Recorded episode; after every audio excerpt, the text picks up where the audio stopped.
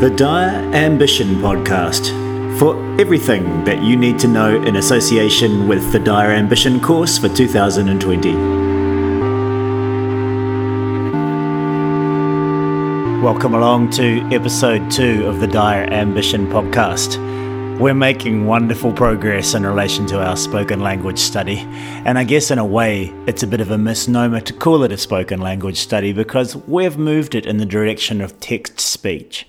So, up till now, we've been looking at how we speak to each other, the interpersonal conversations we have, and all of the features of language that go alongside our words to communicate.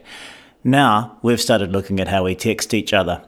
It's an incredibly exciting part of language to be focusing on text speak or text communication because it's really at the forefront of language development these days. What you were asked to do was to take samples from your own text conversations and then analyze those for features that are non standard, not what you would typically find in standard English. And very quickly, you discovered that a lot of the modifications to language that were used were for the purposes of speeding up the communication and also for the pragmatism of trying to make your communication nice and swift. But as we scratched a little deeper, we also discovered that there were a whole lot of features in your text communication that were much more relevant to what we would typically expect of speaking. There were features in your text communication that were creating sounds or emphasizing words by repeating letters in order to give an effect to how they might sound if spoken. There were pauses provided. There were paralinguistic features offered to the reader of the texts through emoticons showing images that would reflect what people's faces were doing. And then there were literary or language effects that are not from speech but are image based, like symbols. The poo symbol being a very good example of something that doesn't come from speech, doesn't actually come from writing either. It comes from the visual world, and it's all being combined together in text language into this rich, diverse, and very compressed language that happens almost instantaneously. There were lots of lines of inquiry for us here. The questions we were asking ourselves were things like Is text communication the same as speech? And you quite quickly encountered the challenges with text communication the fact that it, even though it's almost instantaneous, it's still to some extent edited. Even though it may be over a few seconds' time, you can go back and delete and rephrase something. Plus, you can report things about your emotional state or your response to something that aren't necessarily true, which is something that's very difficult to do in person. After having a look at all of these features in speech, we then started to look at the whole business of interpersonal communication and the way it's developed massively in the last 20 years. An aspect of this that I drew to your attention is the cyclic nature of language. The way that, yes, we can see that text communication is really strongly influenced by our speech, but now, as you're progressing language even further, there are instances where our speech is influenced by text language. And I'd like to just talk through my classic example of this.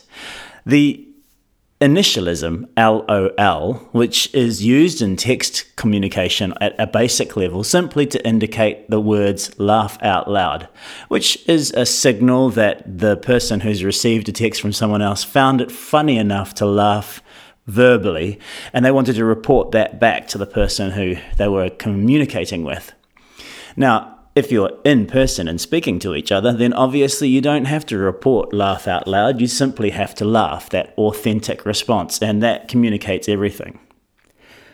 You identified that LOL in text communication does replace the notion of that laugh, but sometimes it also is expressed as an affirmation, just suggesting, yes, that is something I find funny. It doesn't necessarily always report that the laughter was out loud, even though that's the actual meaning of the words.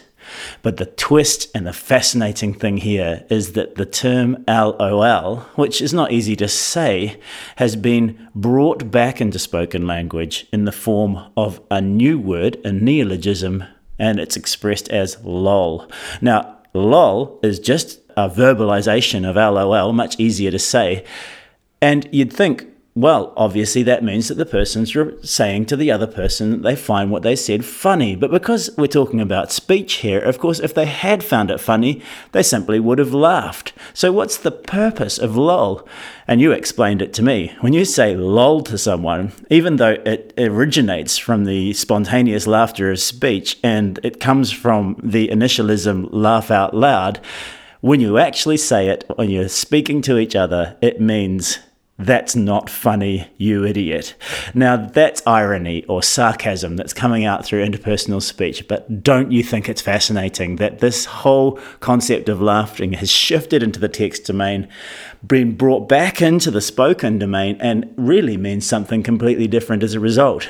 Not only is that fascinating and amusing, but it's also an excellent example of the life of the language and how it's moving so fast these days. With all of this knowledge under your belts, you were given the task of trying to form a hypothesis about language that you were then going to write an essay on. And many of you came up with a good range of suggested or possible hypotheses. We narrowed those down to a few that were going to work very well based on the transcripts and data we had, and now we've moved into the stage of writing the essays. On the website, there are some quite clear examples of the structure that you'll need to use to write these essays, and we worked together also on creating some sample paragraphs, both introductions and body paragraphs, just to give you a reminder of the importance of clarity on your structure, how to use evidence, and how to make sure that you expand on your points well.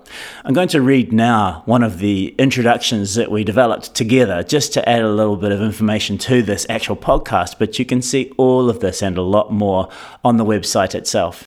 Here's the introduction that we created together. We did some work on trying to add some life to our introductions by making them more than just a simple outline of the argument to come.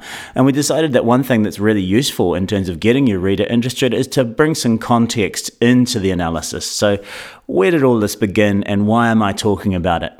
Here's what we came up with. On December 3, 1992, engineer Neil Papworth sent, the world's first text message.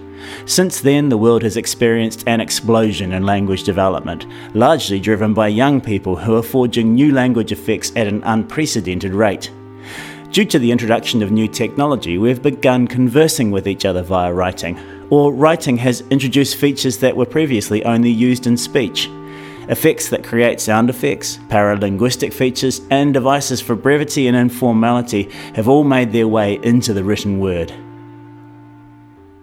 Hopefully, these sample pieces that we devised together in class will help you to stimulate you to try to push your introduction and paragraph writing into the domain of strong and convincing and engaging writing rather than simply just being a procedure and getting information across to your reader.